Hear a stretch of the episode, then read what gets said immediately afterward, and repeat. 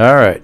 The Purdue Basketball Podcast, and I'm joined with uh, the voice of the Boilermakers, Larry Clisby. I'm Elliot Bloom, and Larry, uh, as we look back on the game Monday night, the pretty much premier game around the country, Purdue Villanova, the Wildcats come out on top 79 76. Uh, no other way to put it, it was really a great college basketball game. Especially for those people who don't care who wins. I mean, yeah, if you you know if you're sitting at home saying, "Hey, hey, honey, come over here and watch this game because this is a good one," that was the kind of game that it was. If you're a Boilermaker fan, um, it's uh, what any close loss does to you. It hurts, and uh, but you go on. The beautiful thing about it, in my opinion, is, and I'm not looking for excuses. You play another day. This is very early in the season, and you take whatever mistakes that you made and you try to learn from them and move on, and that's all you can do. But I think uh, when you play a team as good as the we, you know, as good as Villanova is, and played them, you know, to a one possession game, you got to be happy, even at home. Well, and I think there were, and I was hearing from a bunch of fans throughout the week, and you know, people trying to get insight on what Monday's going to be like over the weekend, things of that nature. Um, I think obviously McNeese State wasn't the test Villanova, so they have all that in their mind. What kind of team do we have here?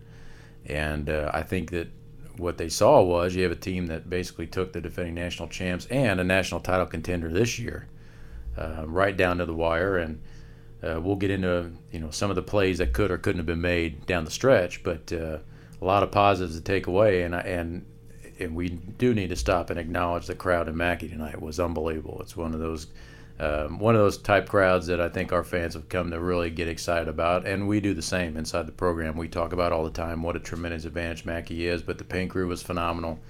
Uh, every fan, you know, the place was packed. It was a big time college basketball environment, so that was a very good crowd and tip of the hat to everybody that showed up tonight. But uh, as you look at the box score here, one of the things that uh, we talked about a few minutes ago before we started here was few more plays in terms of turnovers and made free throws are really what you know you could you could talk about a lot of things, but those two things kind of jump out at you. Well, of course, sheet. but I mean, I mean, really, Elliot, any big game, you know, normally comes down to that too, and you know, who makes their free throws down the stretch, who misses them, who, you know, that's that's college basketball, and I told Matt this, and we talked about it in the pregame show you know, you gravitate to certain teams during a year for whatever reason. I don't know why it is, but it's either because of your hours or things like that. And last year I watched Villanova a lot more than most people who wouldn't care did. Yeah, yeah.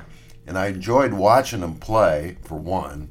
A little bit like, you know, if people like to watch Golden State play you like to look at the teamwork, you like to see how they break people down, you like to see how they advance. But the one thing that impressed me the most about them last season on their way to the national title was how good they were late in games.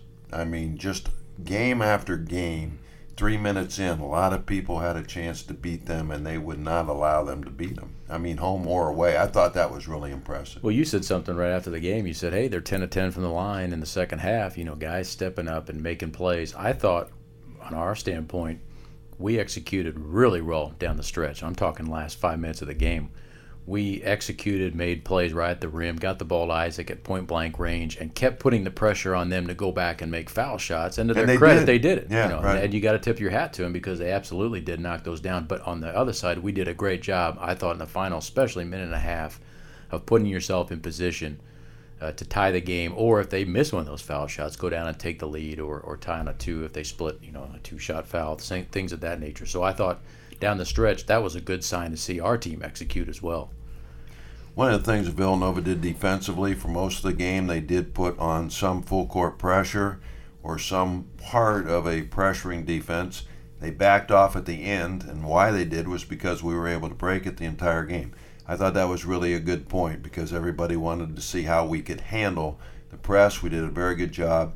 Dakota turned it over one time when he got airborne. The ball got caught on his hip. I don't know if he got bumped or what, but they were able to knock it around. But other than that, I thought we were really, really good at that. Where we really had trouble was the turnovers in the half court. The unforced ones, anytime you have a travel, that's just a bad call. When you have an offensive foul, you don't want to do that. But it was that one stretch late in the game Yep. when we had about three straight possessions where we just threw the ball in the wrong place, and those possessions prevented us from getting half court shots that most likely would have given us a high percentage because, quite frankly, Isaac wasn't missing any in the game. He only missed two shots the entire ball game. Yeah, and, those, and that stretch you talked about, the thing is, we were getting stops on the defensive end. Right. We were playing really well. yes. And then we were getting the rebound. They weren't getting second chances. We were doing the job we needed to do from a defensive standpoint. And then we just couldn't, you know, we shot ourselves in the foot with some bad possessions. So uh, I remember one of them was a, a couple of them were at the rim. You know, we overthrew Isaac once. They threw it above Carson one time. Vince had to travel in front of the bench. So those three three things, I think all of them too, with a chance to take a lead because it was about a one point game at that point. And Right. as well, we also had a couple front end one on ones that you know we, we we missed, and that again that puts you in position where you can tie games, take the lead, that kind of thing. And then, you know, the the hope is you take a lead, your crowd takes over, and you know you really are able to go at them. But you know, like we said, hats off to Villanova, really good team. Uh, this kind of game is is nothing to. Uh, it's not going to hurt you in terms of your resume. I mean, this is a team that you take right down the wire. Um, there's no harm in these kind of games, which is one of the reasons we like to play them. And obviously, a lot more chances on the schedule to put together a big March resume. But I think this team, in terms of Purdue, found a lot of, out about themselves tonight, coming back from two 10 point deficits, both in each half. Yeah, right. Uh, we started the second half making the first basket and then went in the wall, and they were able to build uh, that lead to double digits again before we were able to come back and get the lead again. Now, Purdue only had the lead in this game for like three or four minutes. I mean, Villanova had the lead most of the game. It wasn't a very big margin, but they were able to hold on to the lead, so we were going uphill most of the game. But the effort was there.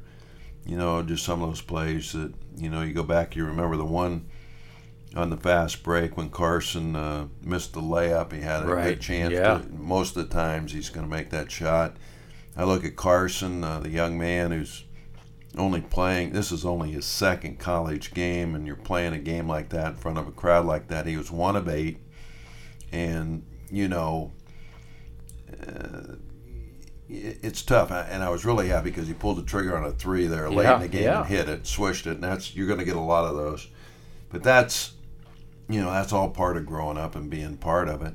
Yeah, he's just scratched the surface. But you're right. I there, you know, the layup, it almost looked like he thought they were going to challenge it a little more, Yeah, and and, then they didn't. backed off, Yeah. and then he, he we've seen him make that shot. But remember now, but remember now though, Villanova missed a dunk. Yeah, You know, Yeah. they had a dunk um that they had right underneath the basket and missed. So, you know, we took advantage of that. So, I mean, it works both ways. In a tight game like that, there's a million plays that you can talk about when you're the loser and you're trying to figure out how you win the game. And for coaches and anybody out there who wants to know what coaches feel and uh, what they feel is a broadcaster like me. One of the interesting things about me, I have talked, I have uh, phonetically talked every play of the game, and uh, for whatever reason, those those plays just like um, are imprinted in my brain. right. And so when we lose a game, and I don't think much about it when we win it, unless it's on a on a you know last second shot. But Right. in the games that we lose, I it- it's very hard for me to go to sleep at night because when I lay down, I I, I, I start seeing those plays again. Yeah. I see them all over the place, and they're imprinted there, and they don't go away.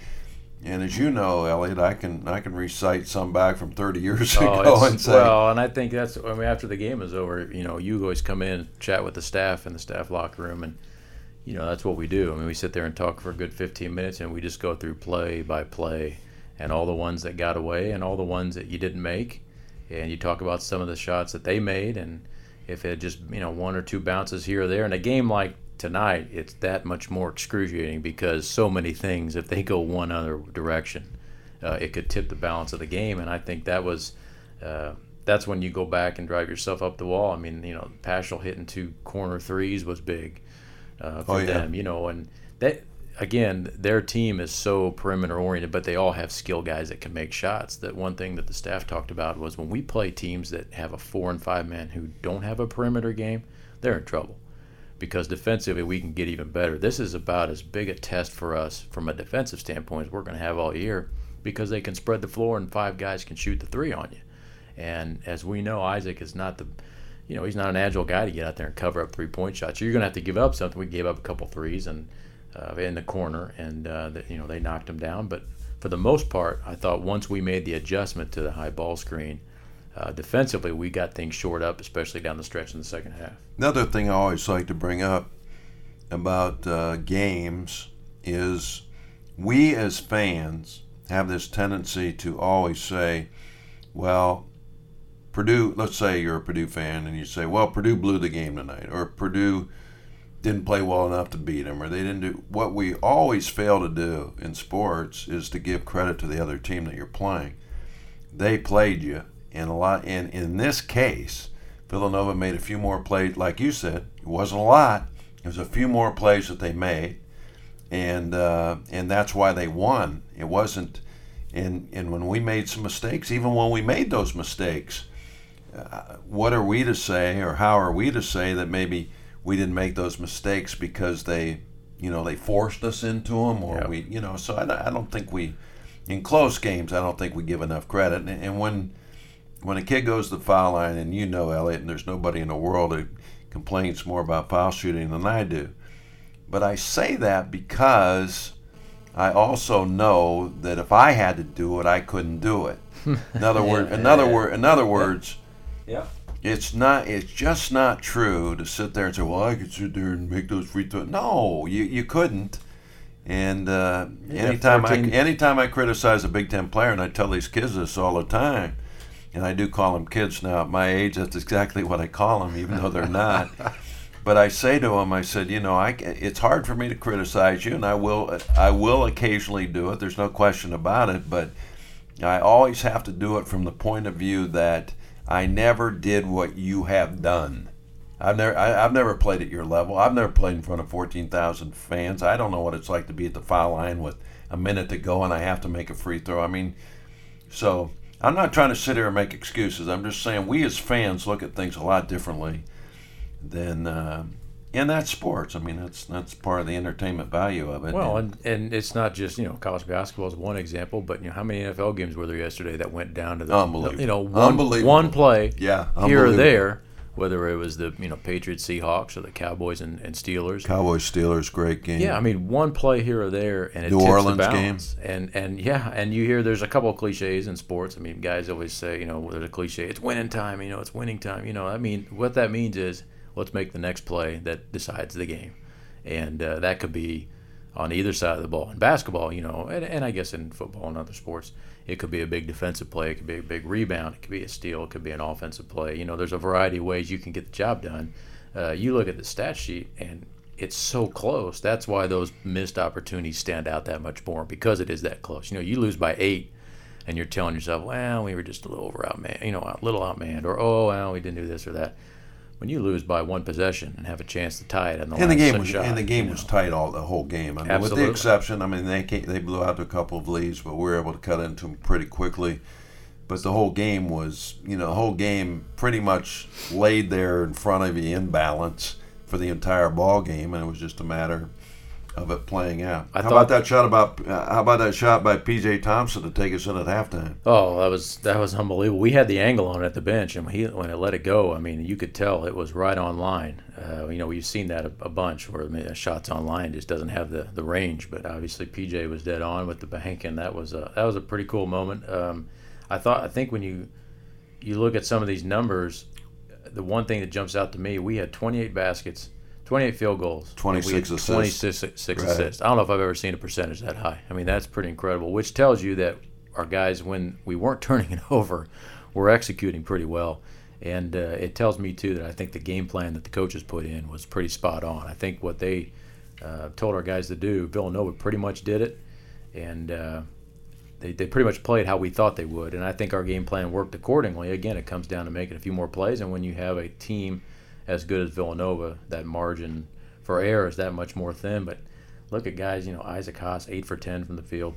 Biggie was 8 for 13. We knew we were going to get production from those guys based on, you know, the lineup that Villanova had. And you look at uh, you look at the turnover department, you know, we were 15 to Villanova's 11. That that just comes down to taking care of the ball a little bit more and then in the foul shooting, you know, that we left seven free throws out But there if you to their look- four. if you look, pardon me to interrupt, but if you look, when you you always talk about the guard play, well, if you look at the guards, our turnovers from our guards and their turnovers from the guards were about equal. Right. The difference really was our front court turnovers that made the difference in the game in terms of the turnover uh, column.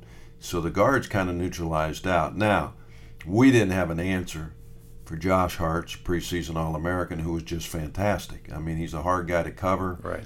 and uh, Well, we aren't be we won't be the only team he gets No, this no, year. no, I mean, he's no, going to do no, this. no. He's going to do this to a lot of people. He's a he's. And a I noticed last player. year in the in the championship game, uh, he was a guy who made some really really big shots in the second half, and it was the same way. He'd take the ball, he takes the ball into the lane, and he uses a variety of uh, m- maneuvers. He, he it's like a, they're all together. It's like shot fakes, it's like head fakes, it's like everything together. And then when he gets covered up, and sometimes he does, then he just takes this little step back jumper. Yep. And somehow, when he gets in the air, he almost gets square every time and has a really good shot at making it. It's pretty special. It's pretty special to see. He's a pretty, he's a pretty special player. Well, and you could tell this team has played together, Mm-hmm. um, you know, in, in a lot of games and a lot of minutes. And you know, they uh, going into this game or going into this season rather, we talked about how we thought we'd be a little bit ahead of the curve in terms of our.